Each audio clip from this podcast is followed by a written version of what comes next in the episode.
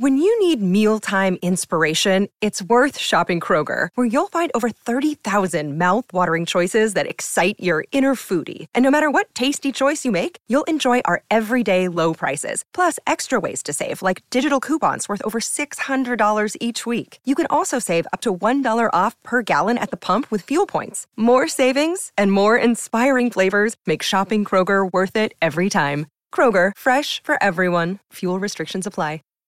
Save big on brunch for mom, all in the Kroger app. Get half gallons of delicious Kroger milk for 129 each, then get flavorful Tyson natural boneless chicken breasts for 249 a pound, all with your card and a digital coupon. Shop these deals at your local Kroger today or tap the screen now to download the Kroger app to save big today. Kroger, fresh for everyone.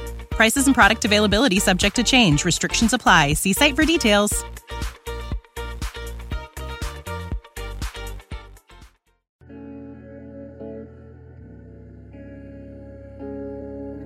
Welcome to the Dear Son podcast. This is a safe space where men share their fatherhood journey. These conversations are transparent and, more importantly, vulnerable. Now, because each fatherhood story is situationally nuanced, some topics are heavier than others. The commonality found amongst all the guests is a genuine desire to help and inspire other men through telling their story. And now, here's your host, Derek Johns. Derek Johns. Welcome to the Dear Son podcast. This is a safe space where men have vulnerable conversations about the fatherhood journey. Sometimes those conversations are heavy, sometimes they're light. It changes from guest to guest. I never know until I start the show. Start the show, we shall. As you see in the split screen, I have a guest, a virtual guest, a, uh, a very eloquent brother that you will meet very soon. I want you to welcome Tim Alston to the Dear Son podcast. Welcome to the show, my brother. How are you? Thank you so much for having me. I am proud of you and what you're doing. We're going to help to heal some fathers today. Absolutely. Tim, I'm going to enjoy calling you Tim because I've never done it so much in my life. Taking full advantage of it. I'm letting you know now. You're retired. Yes, I am help the people help those less fortunate understand how your life shifted the day retirement became your status. That's a very good question. Um, i would say that the, it shifted because then i had more time available to myself. And so when i would see people and they would ask me because the common question that men ask each other is what do you do Mm. And that's a common question because of the fact that we men derive our selfhood from our living and what we do. And so I am easy at saying to them, What do I do? I said, Well, my main job is being a loving husband mm. and a doting father. And in between the spare time of that, that which is left over, I write books. You write but Let's talk about that a little bit. Where did that passion come from and what book are you on now? It's probably 75 or so, but give or take. Who says flattery gets you nowhere? your, your, parents trained you very well in Virginia. I listen half the time. I see. Okay, well, that, that's half better than most, most of us. My father used to work, um, growing up as a child, he worked the graveyard shift at Massachusetts General Hospital. We were living in the greater Boston area for the early part of my life. Mm. And he worked 11 to 7 as a nurse's aide in Massachusetts General Hospital. When he would come home in the mornings on our way to school, my mother was the principal of the church school there in Boston. Dad was first elder. When he would come home in the mornings, he would bring the newspaper with him from work, the morning paper. It was either the Herald Traveler or the Boston Globe. Hmm. And I became very fixed on reading the newspaper. And that evening when I would get home from school, when we'd have family dinner, yeah. um, I would, after dinner, we would, as a general rule, look at the news on TV. At that time, it was the Huntley Brinkley report. And so I became very, very transfixed on that. After dinner, after watching the news, like I said, dad worked from 11 to 7. Mm-hmm. It was standard, it was routine for me to see dad go into the living room or in the bedroom on his side of the bed, the right side of the bed, which coincidentally I now sleep on in, in my own family. I would watch him with, with three, actually four publications every mm. night without fail.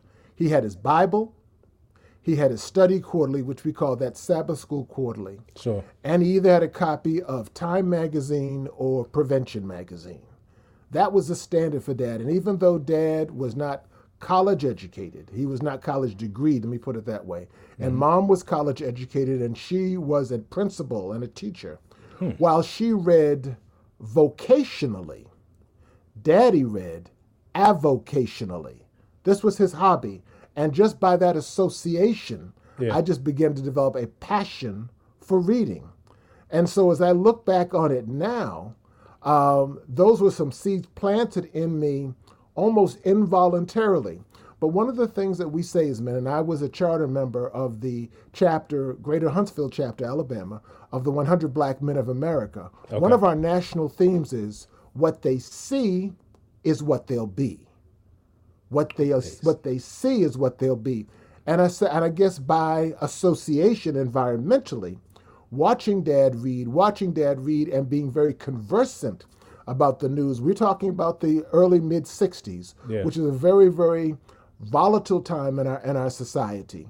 And so when he would talk about those issues, even as in a general way, those seeds begin to sink in. And so after my career for 41 years in public relations and marketing, primarily in higher education or with nonprofit organizations, I went basically to the Bible text in terms of retirement of hmm. Exodus 4 2, when God said to Moses, What is that in thine hand? Moses said, It's a rod. He said, Throw it on the ground. He threw it on the ground, it became a snake, and Moses the shepherd jumped back in fear, and God said something that was improbable. God said to him, Pick it Get up up. Right. by the tail. Now, anybody that has any experience with snakes know that you do not pick up a snake by its Right. tail because it'll uh, simply just coil around Sure. and bite you venomously. Sure. But God told Moses, pick up the snake by its tail.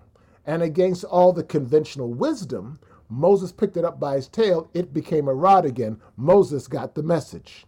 Gotcha. And that was your self confidence is going to be overruled by your God confidence. And so I began to look at what is that in my hand? Well, I was a writer. Hmm. I was going to read my Bible. I said, why don't you start pairing as you did as a child in home, involuntarily at the dinner table? And at the dinner table is where values are taught, but also, as you know, Derek, from your home, values are also caught. So they are taught and caught. And so I just began to look at public events, current events, newsmakers in the light of the Bible. Sure. And that became my calling. And so, what I do now, when I write either on my weekly newspaper column or in the books that I write, which I'll speak about momentarily, is that I present current events and newsmakers in the light of biblical best practices. For Gotcha. example, let me give you a little sneak preview on a column I'm going to write a week or two from Let's now. hear it. Last week, and we're talking about the week that ended on January 29th, two major sporting news events happened. Number one is they selected the Baseball Hall of Fame, and Barry Bond, the home run leader, mm-hmm. was not picked again. And at the end of the week, Tom Brady retired after 22 seasons of winning some seven Super Bowls. Right. And so many people are saying that Tom Brady is the greatest of all times. And also, the statistics say that Barry Bonds is the greatest home run hitter. But my column, which deals with biblical best practices, I'm looking at them as greatness with an asterisk. Okay. Greatness with an asterisk because everybody says, yeah, he hit those home runs, but he cheated. Sure.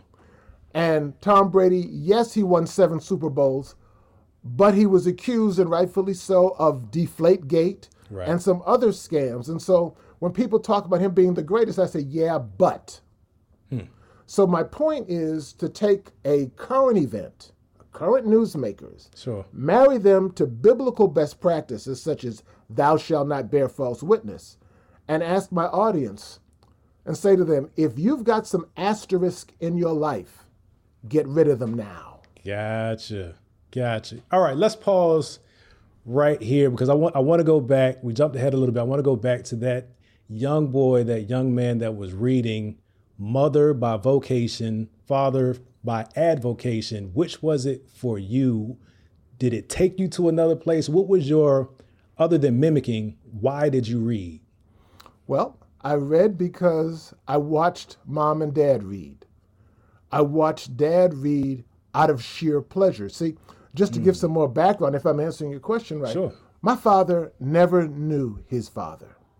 Okay. Never knew his dad. Since he was my dad was born in 1917 in Louisburg, North Carolina, and from all the history I could piece together, he was name was Thomas Alston with mm-hmm. just one L Alston. Um, I talked with my great uncle before he passed at age 98, and I said, "Tell me about my grandfather." And he just said to me, says he was quite a character. That's all he said. Mm-hmm. Now, my grandmother, my father's mother, whenever I could pull information out of her, she always referred to him as Trim. So I thought that Trim was his name until I got older and wiser yeah. in terms of Hood dictionary. yeah. I began to realize that Trim is that colloquialism yeah. we use in the hood for illicit sex. Right. He's, he's characteristic. It's a trait. Yes. Yeah. I, when we, my family and I, my wife, our daughter, and I went to Cincinnati for a convention in 2012. And there they had just opened up what we refer to as the National Underground Railroad Museum. Mm. On the fourth floor, they have a kind of like an ancestry.com okay. that's free. So I said, let me try to find out some information about this man who was my grandfather. I dug and dug and dug, and I found a person that was around the same age that would have been eligible to have fathered my father at age at in 1917 i found a paper from a draft board that denied him um, uh, uh, his deferment because he was claiming the fact that he was a father and therefore couldn't go fight in world war one mm. and so piecing this stuff together now i also know that in 1930 my grandmother and her family moved from Louisburg, North Carolina to the greater Boston, Massachusetts area. I've got the papers from that the street census back then. I knew that for a fact. But I also noticed the fact that our name changed from a 1L Alston to a 2L Alston. And I said to myself, she probably did that in mm-hmm. her attempt to distance herself from a failed relationship because yeah. what she did was she named my father after his father, perhaps believing that this would maybe uh, domesticate him in some way. Wow. It didn't work, you know. Wow. So, dad was raised primarily by his grandmother and aunts and female cousins. My grandmother was a domestic worker. Uh, in other parts of New England, like New York, Plattsburgh, New York, and some other places. He credits his uncles with being that male figure for him growing up. Yeah. But the other thing that daddy did, what he did not know and what he did not have in terms of self confidence, he was unapologetic about reading his Bible mm. and studying his Bible and getting his marching orders from his Bible. Then, as long as and as long as he lived. Hmm. So I got that example from him. Dad became a first elder in our. When I was born, he was the Sabbath school superintendent. Uh, I guess in general terms, he was the head of the Bible study program in our local church, got and then it. ultimately became uh, a local elder, and then became the first elder. I was always seeing him reading for pleasure. Hmm. Not for homework. Sure. Not for a job assignment, but for pleasure. Mom, on the other hand, was the church school principal. So she read because of her job. And so seeing reading for pleasure and reading for vocation, I began to intersect those two things to the extent now, Derek, yeah. and my wife will tell you, I've never met a bookstore that I don't like. Got it. Just to be in a bookstore, just to just just just just to smell the the, the, the paper, the parchment, just to touch the paper. I mean, digital is nice, but yeah. it ain't paper.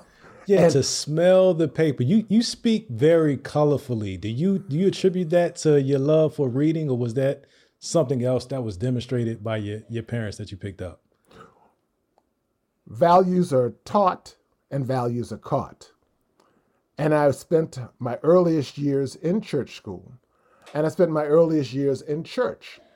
And you hear church for black people So, is the only true leadership development tool that we have that's available to us all.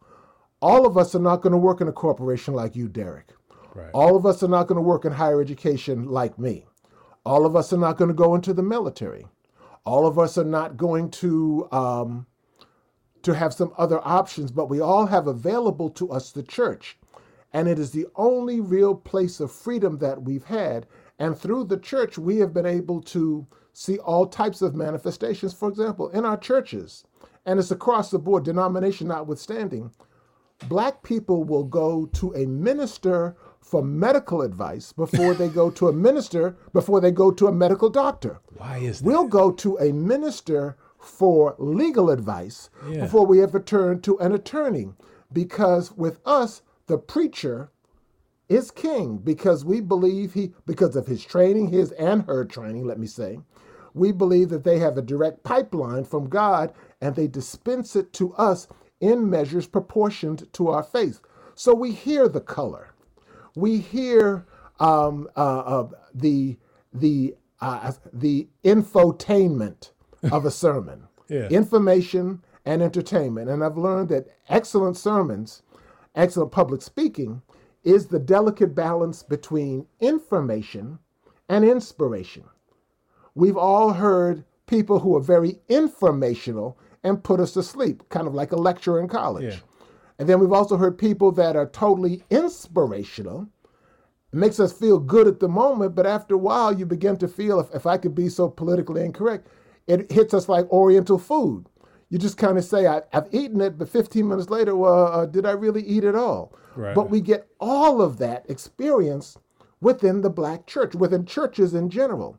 So the color in my language primarily comes from being in a church environment where we've had the freedom of expression, but also, and, and, and, and in full transparency, I also chose to go to college and to major and get a bachelor's degree in English. There it literature. is. There it is. So you, the really interesting point that I want to pull out is the reliance in the black community on the preacher, the figure, the preacher, right? Do you do you really think it's more of because of our trust in that position or our distrust in positions outside of the church because of history? The quick answer is it's neither either or, it is yes and. Gotcha. We when even when it was illegal for us in slavery to have church services we had church services Yeah. you know um, and we had them in the woods where we couldn't be found because when we came out of africa we came with strong religious beliefs and strong religious practices in fact it was the only thing that we could rely on I was talking to our daughter recently. She is 18 years old and, and applying for colleges. And we were, I was talking to her about, she was asking me questions about HBCUs, historically black colleges and universities. And I was explaining to her the difference between private schools and public institutions. You know, you've got a, a host of them there in Texas. I mean, a school like, for example, a uh, Paul Quinn College, you know, was founded by a church whereas a Texas Southern is a state-run institution. A school like Wiley College uh, uh, or uh, is founded is founded privately, but then a school like Prairie View A and M is is a state-funded public institution. And I said most of our schools, a Morehouse, a Spelman, most of our schools were founded as church institutions. Even outside of that realm, Harvard College in Boston, Harvard University, was founded as a religious school because religious freedom was was was part was one of the hallmarks of the founding of this country. So it's not surprising in the black community where church is so prevalent. Um, as I said, you know, it is not a coincidence that our leaders primarily have their roots in the church. I had the privilege of uh, meeting with a woman, a white woman, in Dallas, Texas, who was a professional speaking coach, and we were talking. She had written a book about Zig Ziglar, uh, who for us is is probably the most prominent uh, motivational speaker of the 20th century. He passed away about several years ago. And as she and I were talking, she asked me, she said, "Excuse me," because it's on the phone. She said, "Are you an African American?" I said, "Yes." She said, "I thought so." She said, "There is something." About African Americans. She said, I want to write a book, do a study on African Americans and church. I said, Yes. I said, That is primarily where we learned to speak. Uh, we learned to, to get up when someone was not there. We were called upon in an instant to get up and, and speak. That's where I learned how to speak. I mean, you talk about father's influence and mother's influence, Derek. Yeah. I can remember at my earliest age, I must have been two, three, or four years old, as we were riding to church many times in the evenings in, in that 1948 Pontiac car. I can remember mom was the homeroom school leader and dad was an uh, elder. I can remember almost like I'm sitting here right now. Um, mom would say, We're going back to church for a program. She'd say to us, I had an older sister, Dawn, who's two years older than me. She'd say, The work of the Lord must go on. And dad would turn around invariably and say, If so and so doesn't show up, Timmy, you, and Dawn, be ready to step in there in a moment with a poem, a Bible verse, a recitation, because we won't stop the program because so and so doesn't show up. Yeah. And so after a while, you learn to develop as a child an arsenal of things, Sure. an arsenal of texts, an arsenal of recitations, so that everywhere I've gone in my life, I am always prepared, if ever called upon, to speak. But that's the nature of the black church. So when you look at our leadership, pri- primarily, our leadership have has as its roots and as its fruits the training, the leadership development in the black church. So let me throw a slight curveball. Okay. At least in my mind, it's a curveball. Um, I have observed in my lifetime the 42, 42, 40, 42 years Hold- that hold- you don't- hold. No, no, I'm no. old, man. I told you before. Well, 42. you're the oldest you've ever been today. Yes, I am. I and I feel it more than yesterday. so what I what I have noticed is that um, in some cases, uh, we have professional church people. Right? They're prepared to do all the things that you said. They can sing on a minute's notice. They have a sermon. They have a word. They have a way to, to stand in the gap for somebody else.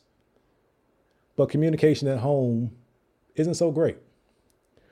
What was communication like with the, the picture that you painted of your parents? Very heavily, um, not driven, but uh, your home was guarded by a church standard, by by a Christian standard, uh, a religious standard. Was there a different side of them in the communication at home, and what was that like? Okay, that's an excellent question. Well, thank you, Tim. I'm a podcast. Yeah, yeah. Hey, I'm, I'm learning from you. Research tells us that the average man, average male, uses about 12,000 words a day, whereas the average female uses approximately 57,000 words a day. Uh, women are much more expressive, men are not. My father once said to me, and, and, and, and, and it played out in our home. Mom was the talker. Mom, mom was the one, uh, if we give back in history, was the one who was whose goal was growing up as a child in Birmingham, Alabama. Her goal in the late 30s, early 40s was to go after high school graduation in 1945 was to go to Hollywood to become the next Lena Horne Wow. the next Dorothy Dandridge. But what happened in the summer of 44 is a, a, a revival crusade came through town. And she was one of 14 children in her family. She was number eight. Hmm. And from number eight to 14, and her parents were all baptized into the Seventh day Adventist Church. Wow. A dream deferred. Yes.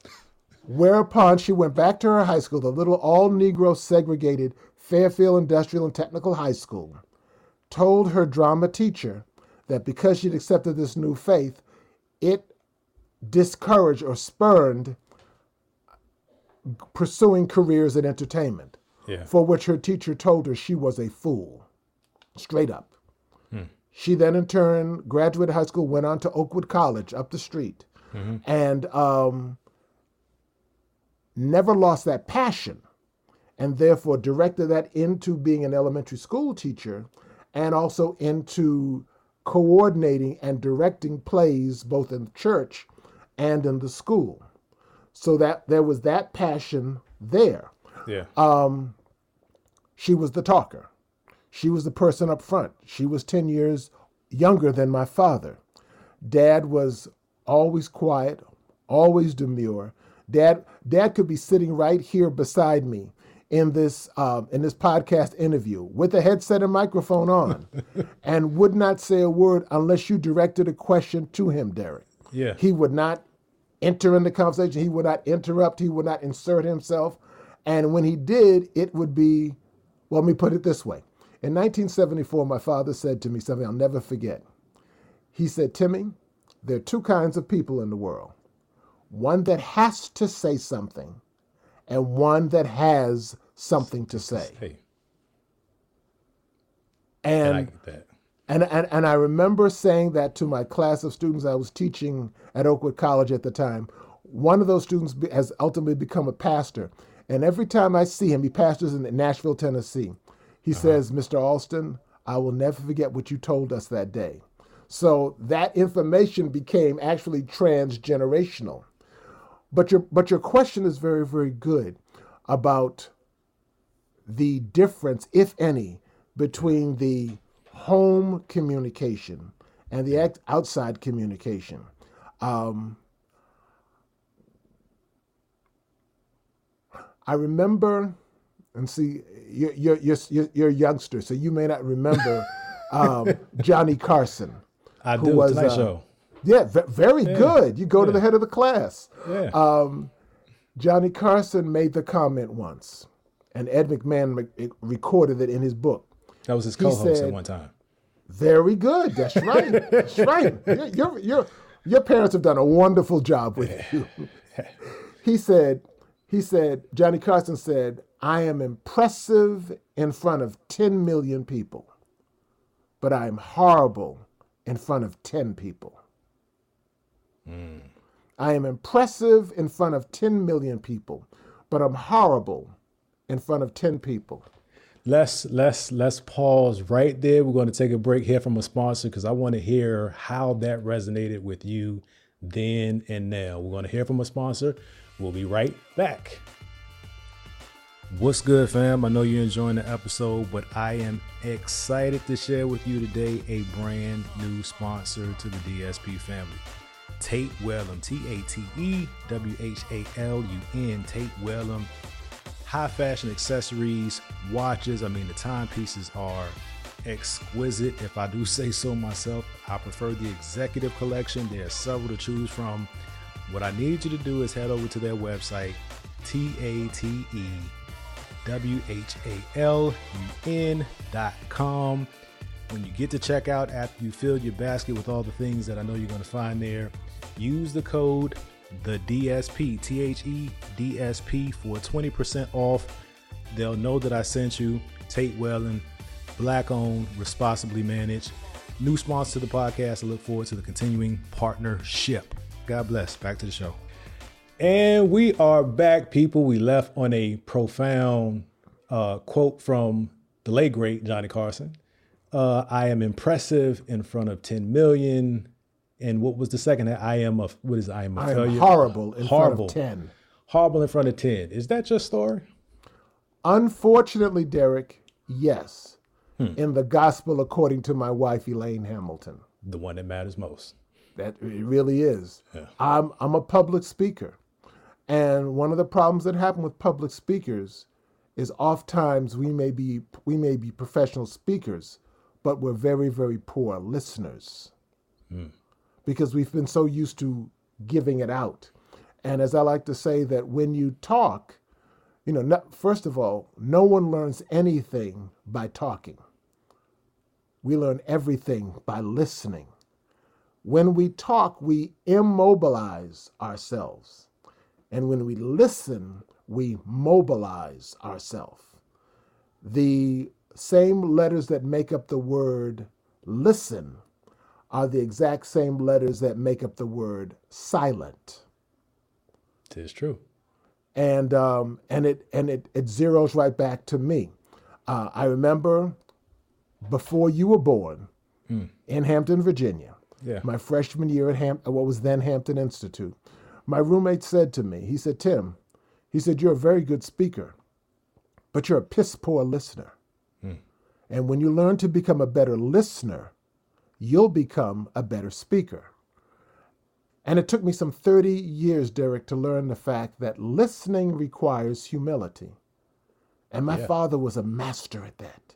He would listen. he'd, he would sit there quietly in a meeting or at the dinner table, not say a word, but he heard everything. Yeah. He processed everything, and in its appropriate time, it would come out. I now, at this ripe old age of 67, am trying now to reach back and learn some of those lessons that I should have been picking up by osmosis at the dinner table. Um, one of the things my father would say, my sister tells me, dad would say, you need to think twice, think three times before you answer a question Yeah. and I have not followed that. Um, it is easier sometimes, following the Johnny Carson quotation, unfortunately, it is easier sometimes for me to speak publicly Yeah. than it is for me to speak privately. But the home is the foundation of the nation. And so I've had to learn, and I'm still learning, how to speak, how to use the various different love languages for my wife. Yeah. I'm trying to learn now, and this is the tough one, man. How to learn to speak or really to listen to my millennial daughter. Oof. I have I, I had a, a one of my mentors talk to me the other night who was a pastor, and she said he said Tim the paradigm that we use doesn't work with them. Yeah. They don't. The things that are most important to us are not to them. yeah. And it was helpful to me because I, our daughter's in the process of, of trying to choose a college. And I have a passion for one, and my wife has her passion for another. And but when he said this to me, he said, Tim, you've got to believe that the seeds that you've planted mm. will germinate. You've got to trust God and trust the process. Just yesterday, Derek, my wife and I and daughter went to visit a, a college that was neither my choice nor my daughter's choice. And when, but when we hit the campus, because of that woodshed conversation I had with my my form, my mentor, my mm-hmm. former boss, it opened me up to the prospect of this school as a possibility. And I'm glad it did because as I watched our daughter with the tour guides, I had never seen her as animated. Hmm. I'd never seen her talk as much. I'd never seen her ask as many questions. Yeah. And halfway through the tour, uh, because we were with another couple and their son, she turned to my wife, and my wife, a few minutes later, turned to me and said, Morgan has just said this school has jumped from number four on the list to number one on the list. I said, Yeah. Whoa. And I'm grateful to God that He allowed me the humility of listening Yeah. to be able to receive what will, what may ultimately become the school that she has chosen Right. and to trust the process that the seeds that we've planted in her will ultimately germinate and will grow tall and strong.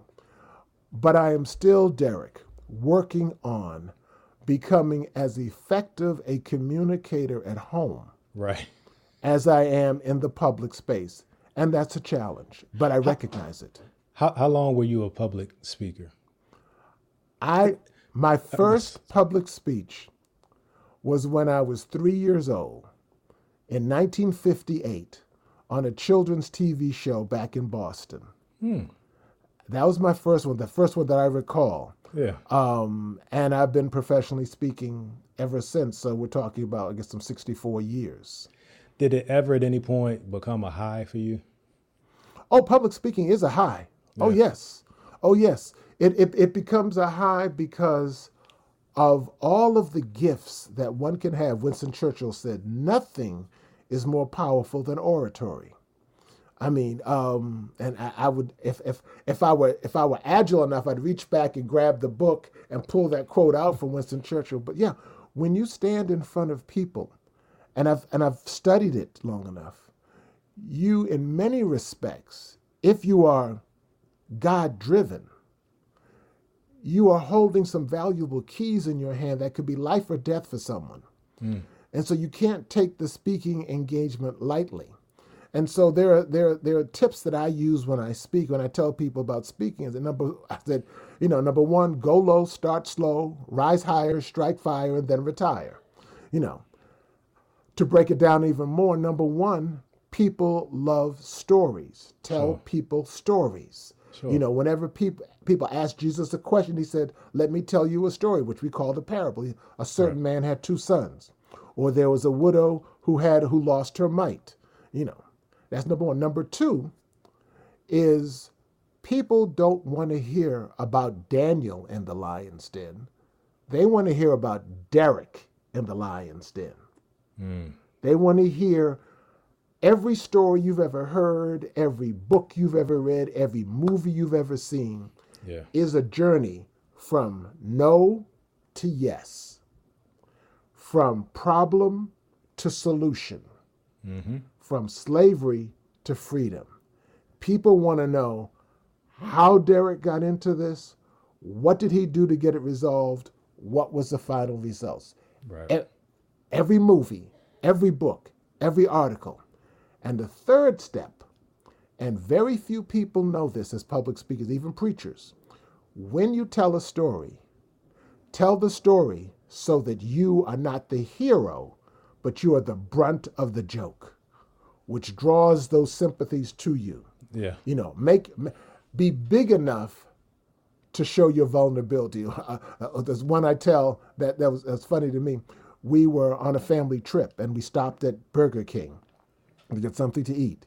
And we got our food, and my daughter looked at my tray. She said, "Daddy, you usually get a fish sandwich. Why didn't you get a fish sandwich?" I said, "I said, Daddy's trying to be a, a vegan these days." She said, "What's that?" I said, "I don't eat anything that walks, swims, crawls, or flies." She said, "Huh?" I said, "I don't eat anything with a mother or a, or a face." you know. So she said, like, "Oh, okay." So I go to pick up my French fries, and my smart smart wife says, "You can't eat that." I said, "Why not?" She said, "Because potatoes have eyes." Nice. I knew you were going there. I'm going, I'm going, ah. But I tell that story because it breaks me down yeah. in front of the audience. Yeah. And so um, we are moved by speech. Yeah. We're moved by speech, and so therefore we have to treat it as though it is a, a, a gift of God. The definition of preaching is the power is the power, the ordained power of, of, of personal testimony. And so that's why we are so drawn to speech, and it works. I'm glad you mentioned the word gift um, because I want to I want to I want to help somebody that is at the peak of their career as you were or maybe as you are. I don't know where you're arcing, but you know at the, at at the time when you were on somebody's stage every week, every weekend, three or four times a week, whatever it was. How would you manage your gift differently, or would you? How would I manage the gift differently from? from the the public speaking that you became good at, great at, to it becoming a drug and having a sense of control because of that draw, that that high that you get from it, and the 10 million great, 10 terrible, that whole um, scenario. Like, how would you manage it differently to be better with the 10? Well, that's a good. That's, no, that that that's a very very good question. in terms of where I am in my career and my life, Yeah. I really believe I am entering to the best years of my life. I almost believe that everything else has been a practice session Yeah. for where I am now. I believe I'm at my highest point. Um, in terms of public speaking, in terms of how do you master the 10 to be equivalent to mastering the 10 million, Yeah. the key, I can't say this enough, is to come into the situation as a listener. As a listener. Because virtually all the answers we need in life will come from our listening Yeah. and not from our speaking. yeah. And the key is to ask um, probing questions. I mean, it's the story of Jesus at age uh, 13 at the temple. Temple. Yeah. You know, uh, I, I love that text. He sat with them. He asked them, uh, he sat with them, he listened to them, and then from the listening, he asked them probing questions. Yeah. Now, he was the one who created everything they were talking about. They didn't know who he was. But as he began to dissect what they were saying, from sitting with them, listening to them, and then from the listening, asking questions, then he basically dismantled them. They said, Where's this boy? Where's he come from? He's not. Was he your student? He's not my. Was he your student? You know, he baffled them by his questions. Yeah. The questions were drawn from his listening. So the real key, I mean, the story I love to tell is in 1988 when George Bush, George H.W. Bush, was running for president. Uh, his wife was part of the campaign and looking to be the first lady, and so they sent her out on the road to try to push what would be her initiative, which was going to be literacy and education.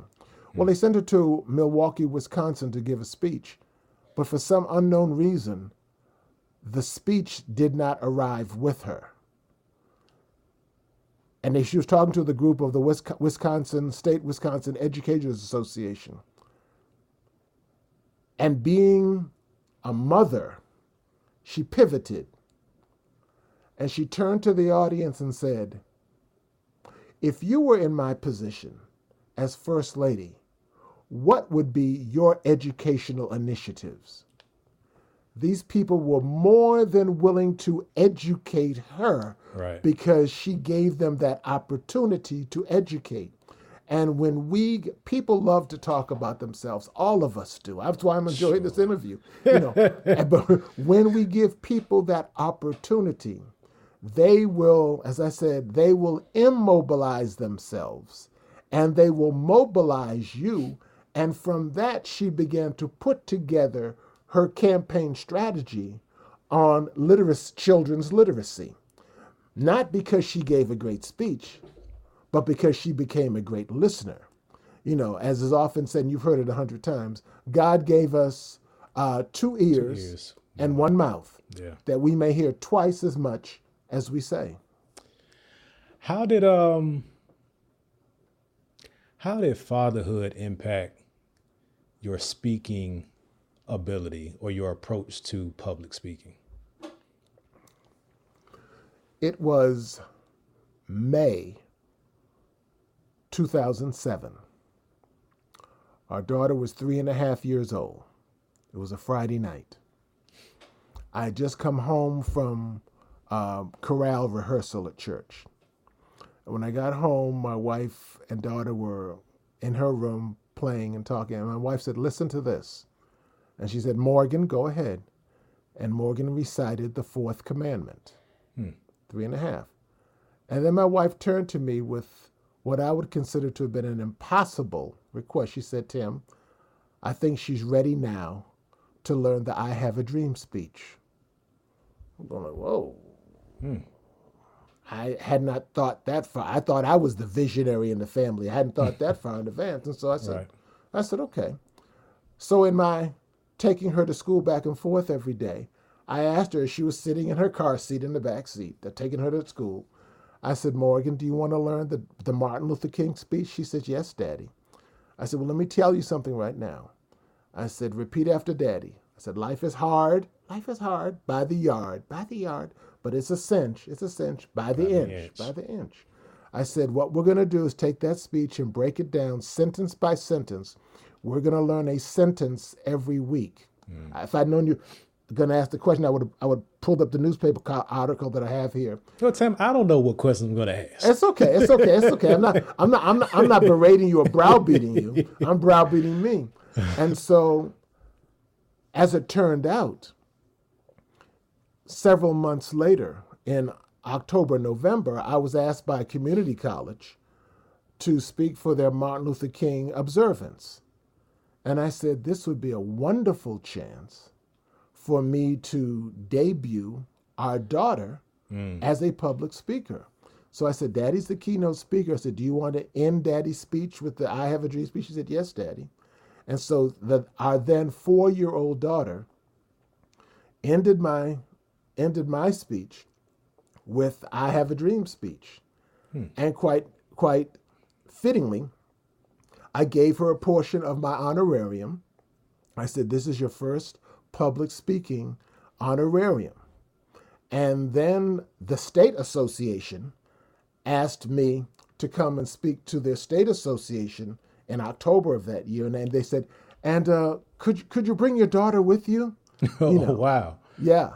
So um, that became, and then she got, got her another honorarium there too. So you don't know where that's going to go, but she has had the ability to speak in public, and and it's be, and I think that's part of my my teaching style, Yeah. and that is leading by example. What they see is what they'll be. Yeah. And um, as I watch her now as a junior clerk at church, and as I watch her as an assistant basketball coach now, even in high school for the girls, her uh, middle school girls basketball team, and watch her talking to them and coaching them, Yeah. you you see pieces of yourself there. And I said, okay, that's part of that father style.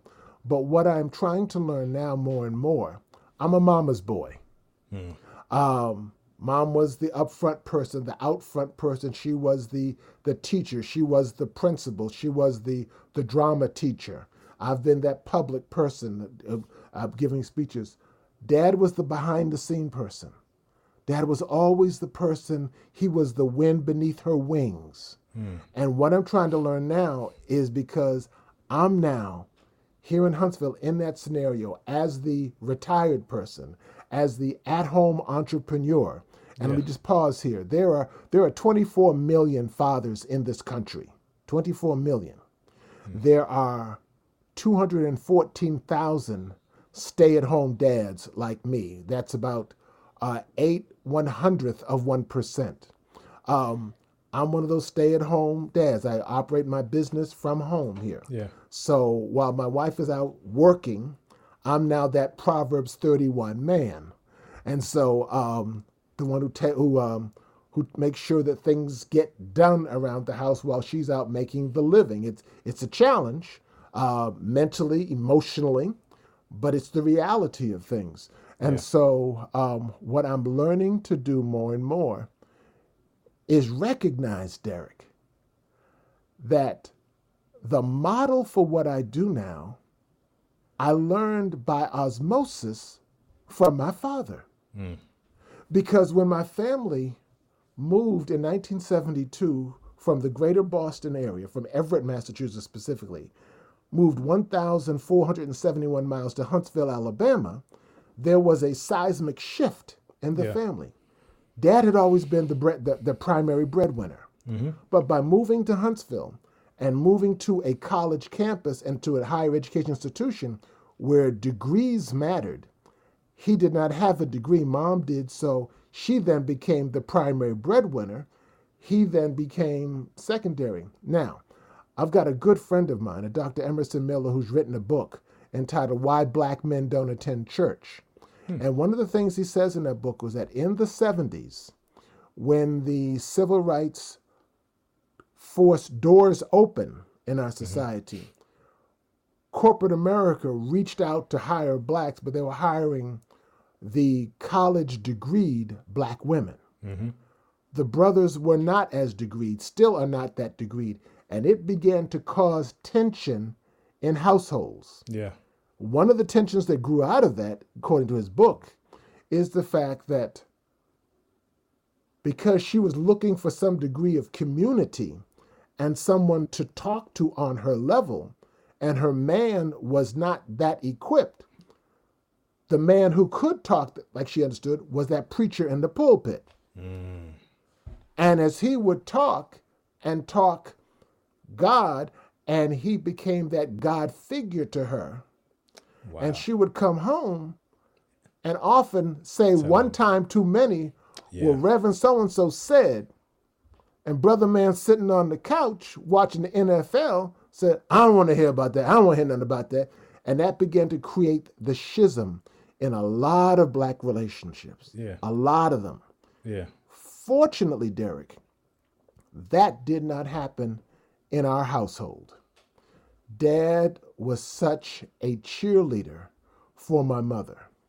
He was so proud of this person that he married, who mm. he knew was on a professional trajectory up. Yeah. That it was no problem for him being the wind beneath her wings, um, being the nerve center of the family, so that when mom was away in the summers working on her master's degree, or, excuse me, later years when she became a consultant, educational consultant in Russia, in Hatchechubbee, Alabama, in wow. Pensacola, Florida, in the Cayman Islands, and finally in North China. You know, dad was the one at home that kept was the nerve center, which would allow her to spend eight consecutive decades teaching until she ultimately retired. But dad was that glue, and he could do that because, as I like to say, there was no shame in his game. Right. And what I learned as I began to think about this and, and to break it apart, his influence was powerful. I mean, my younger sister is a nurse today, a nurse's aide today here at a local hospital in Huntsville because of dad's influence. Mm. My younger brother just got his master's in business in healthcare management, indirectly modeling my father in healthcare. Wow. My older sister, you know, Dad played the piano, he played the clarinet, he played the saxophone.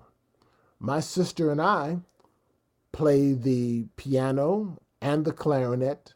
She played clarinet, I played piano and saxophone because of dad's role model. What they hmm. see is what, what, they'll they be. be. And so, but coming to Huntsville in 1998, after only been married for four years, my wife and I coming here, like my parents, working at Oakwood College, ultimately, I left to become uh, an early stage entrepreneur.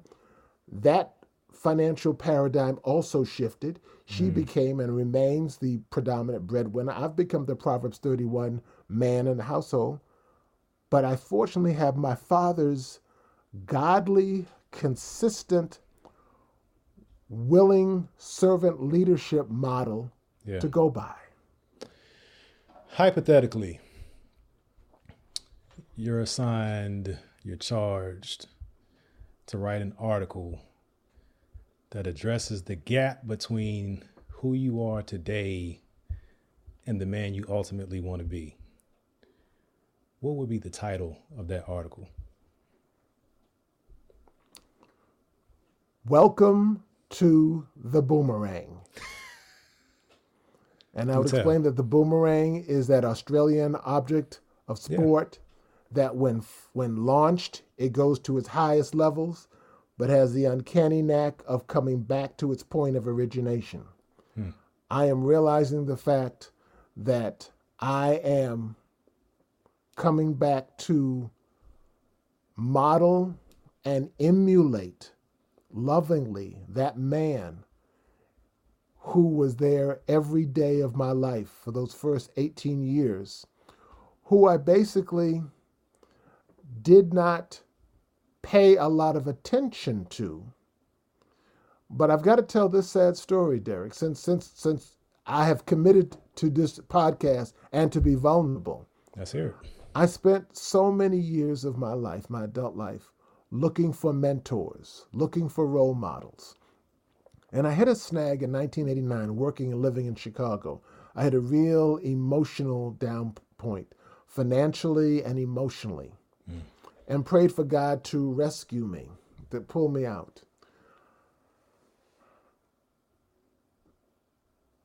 The lady who was my first and only babysitter growing up came to Chicago for a meeting, a conference at her job.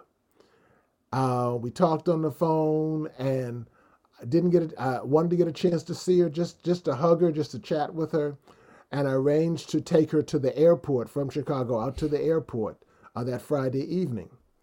And as we sat in the car, just talking, just small talking, she would begin to share stories about my father when I was growing up and when she was growing up. She was obviously several years my senior. Mm-hmm. And I'm listening, and while I was there at those situations, I never really understood them, the impact of them. Nor did I understand his role in them because mom was the talker.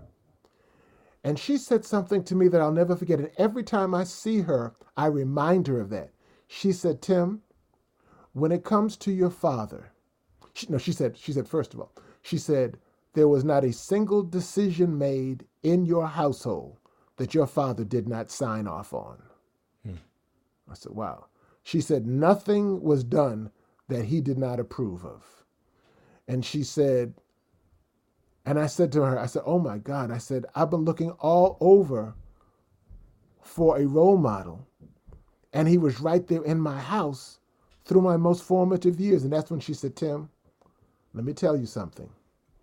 When it comes to your father, do not mistake his meekness for weakness. Mm. I said, Whoa. When I went home that Christmas, some eight months later, came home to Huntsville from Chicago, got in that Friday night, family worship, sitting at the dinner table. I had to break down and, in my judgment, eat some crow. Mm. And I told dad and mom was sitting there that, that story. And I said, Dad, I said, I apologize. I said, I have second guessed you and second rated you all of my life. Yeah. I apologize. and all dad said was, oh, okay. You know, no, no, no fanfare, no bombast. um, but I, but I needed to say that to him. Yeah. I needed to say it for me. I needed to say it for him. Yeah. And um, as I now go on in life, and, and, he passed away in 2004 from Alzheimer's. Mom is still alive. She's still vibrant at age 94. Wow. As I am growing in my relationship with my Heavenly Father, Derek, mm-hmm my earthly father becomes Herculean in size now. I find myself talking to my older sister. Her name is Dawn. She's two years older than me. She lives here also in Huntsville. And she will share things with me because she was daddy's girl. She was the firstborn mm. child. She, you know, daddy, you know, daughters and daddies and mamas and sons. Oh yeah. You sure. know, we, we know that story. For sure. And so she would tell me things that I was around but was not cognizant of. Um, because he would he would he would talk to her, I guess, because she would listen to him uh, uh, more than because I was I was the mama's boy. Yeah, and so that has affected my to answer your question my my father my fathering style because I now have a daughter. Yeah. You know, she's our only child. And so I will take time now to spend more time in talking to her because what they see is what they'll be. Yeah. And for example, when she now um, is industrious, she started working when she was 14 years old. Mm. She saved her money. She paid her faithful tithe and offerings. And um, last summer, last spring rather, she did her research and went out and paid cash in full for her first car. Awesome. You know, and so now she takes herself to school and work and everything else. Yeah. Uh, but before she leaves the house, um, you know, I'm usually up in the morning, and I'll always, you know, you don't leave the house unless we have prayer. Right. And it's important for me and important for her that I have prayer because I've still got to plant those seeds. Yeah. And and after we pray, I'll say to her, I said, "We love you. Be careful. Drive safely." Yep. because I want her to know daddy loves you. You know, my father loved me, but he used to crack me up. It never came out of his mouth. I would say, I said, Dad, I love you. Mm-hmm, mm-hmm, okay, okay. He, ne- he, he never said it because I guess he never heard it because he never had a father say that to him. Yeah. You know, so it became a running joke to me as, as a kid. I always say this to her because some dude's gonna come along someday and say, "Baby, baby, baby, you so fine, you so fine," you know, and God. you know, uh, didn't we go to different high schools together? I mean, I mean, whatever the line is at the time. But I want her to have a foundation Yeah. From home that's Bible based, not not daddy based, but Bible based, so that she will be able to discern truth from error. Yeah. And that, in a nutshell, is my parent, my my, my father, my, my father's style. I mean, she she's not playing basketball this year, and she's just coaching. But I still go to the game because she needs to see daddy supporting her. You know, mommy can't be there. Mommy sometimes is out of town, but daddy's going to be there because I don't ever want you to get to the point that you don't think that daddy's not here. Yeah. You know. Man, this is uh I think we'll we'll call it here for this installment. And Oh, we're just getting warmed up, man. yeah, yeah, that's that's this part part one of the series uh to be to be named by the time this is published. But you gave me a lot to think about. Um I enjoy I have learned the value of listening and I think I learned it early enough to where it gives me advantage in a lot of situations. Uh, number one, I don't have to remember what I said hastily. If I listen longer, I might not say anything, or when I say something, it will have been thought through. Um, I, I appreciate the lessons. I appreciate the transparency. I appreciate the articulation. And I don't want that to go, and I'm not joking at all, right? Because there's this misconception that if you sound like that, you're not us. this is us, right? We are a lot of things. And I appreciate someone that can eloquently tell a story that has meaning and is captivating all at the same time.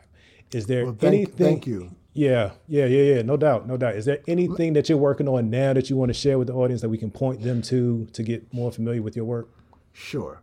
Um, I am currently working on this book. I'm just working on the manuscript now. It's called The U.S. what was it? We'll insert it. We'll get it. We'll get a picture and Okay. insert it. Yeah. It's called the U.S. COVID 19 crisis. What experienced in 2020, what learned in 2021, and what now for 2022.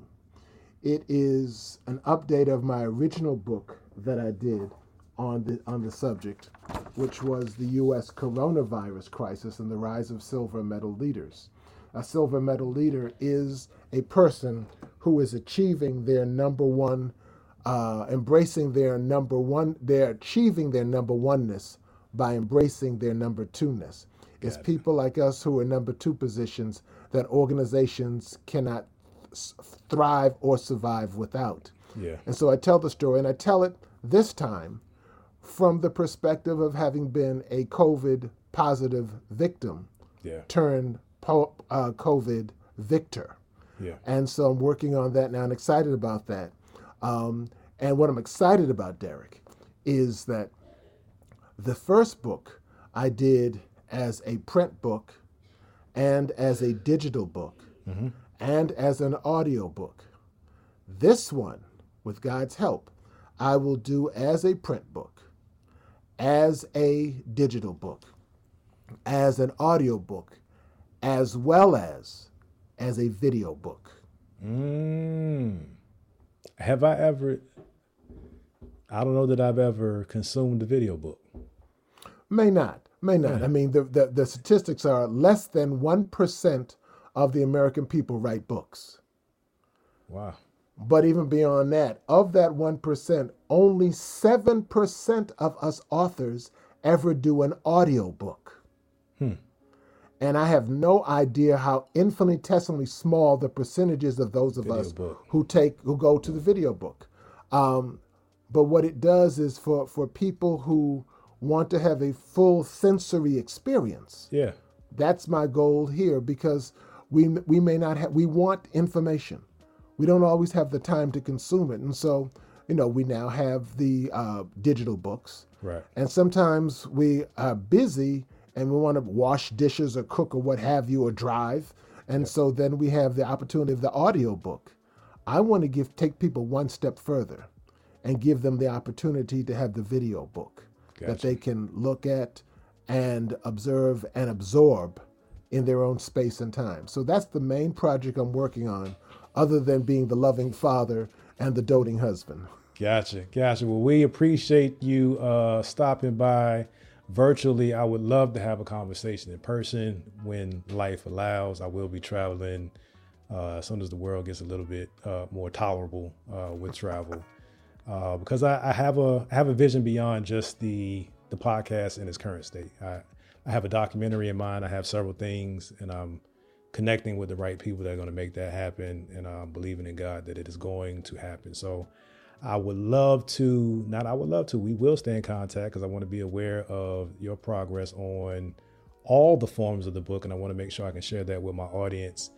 Um, excuse me for a second. I am going to mute you and address my audience and then I'll close it out. To my listening audience on the audio platforms, please make sure that you're following the podcast, make sure that you rate it, make sure you leave a review. For those that have enjoyed the visual experience on YouTube, hey, thank you for watching. Make sure you subscribe, make sure you hit the notification bell so that you're aware every time that I'm dropping content. Uh, again, we want to thank Tim Alston for everything that he has provided in this installment, and we look forward to future installments. I am not going to prolong this anymore. I appreciate you guys. God bless you. Peace.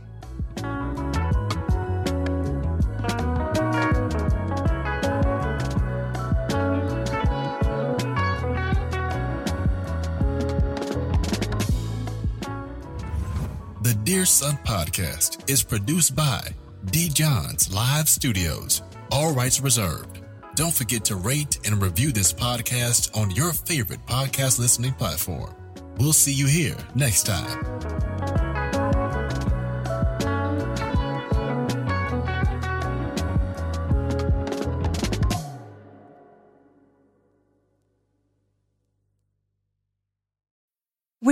Need mealtime inspiration, it's worth shopping Kroger, where you'll find over 30,000 mouthwatering choices that excite your inner foodie. And no matter what tasty choice you make, you'll enjoy our everyday low prices, plus extra ways to save, like digital coupons worth over $600 each week. You can also save up to $1 off per gallon at the pump with fuel points. More savings and more inspiring flavors make shopping Kroger worth it every time. Kroger, fresh for everyone. Fuel restrictions apply.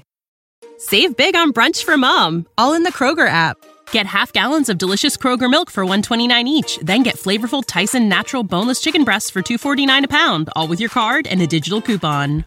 Shop these deals at your local Kroger today or tap the screen now to download the Kroger app to save big today. Kroger, fresh for everyone. Prices and product availability subject to change. Restrictions apply. See site for details.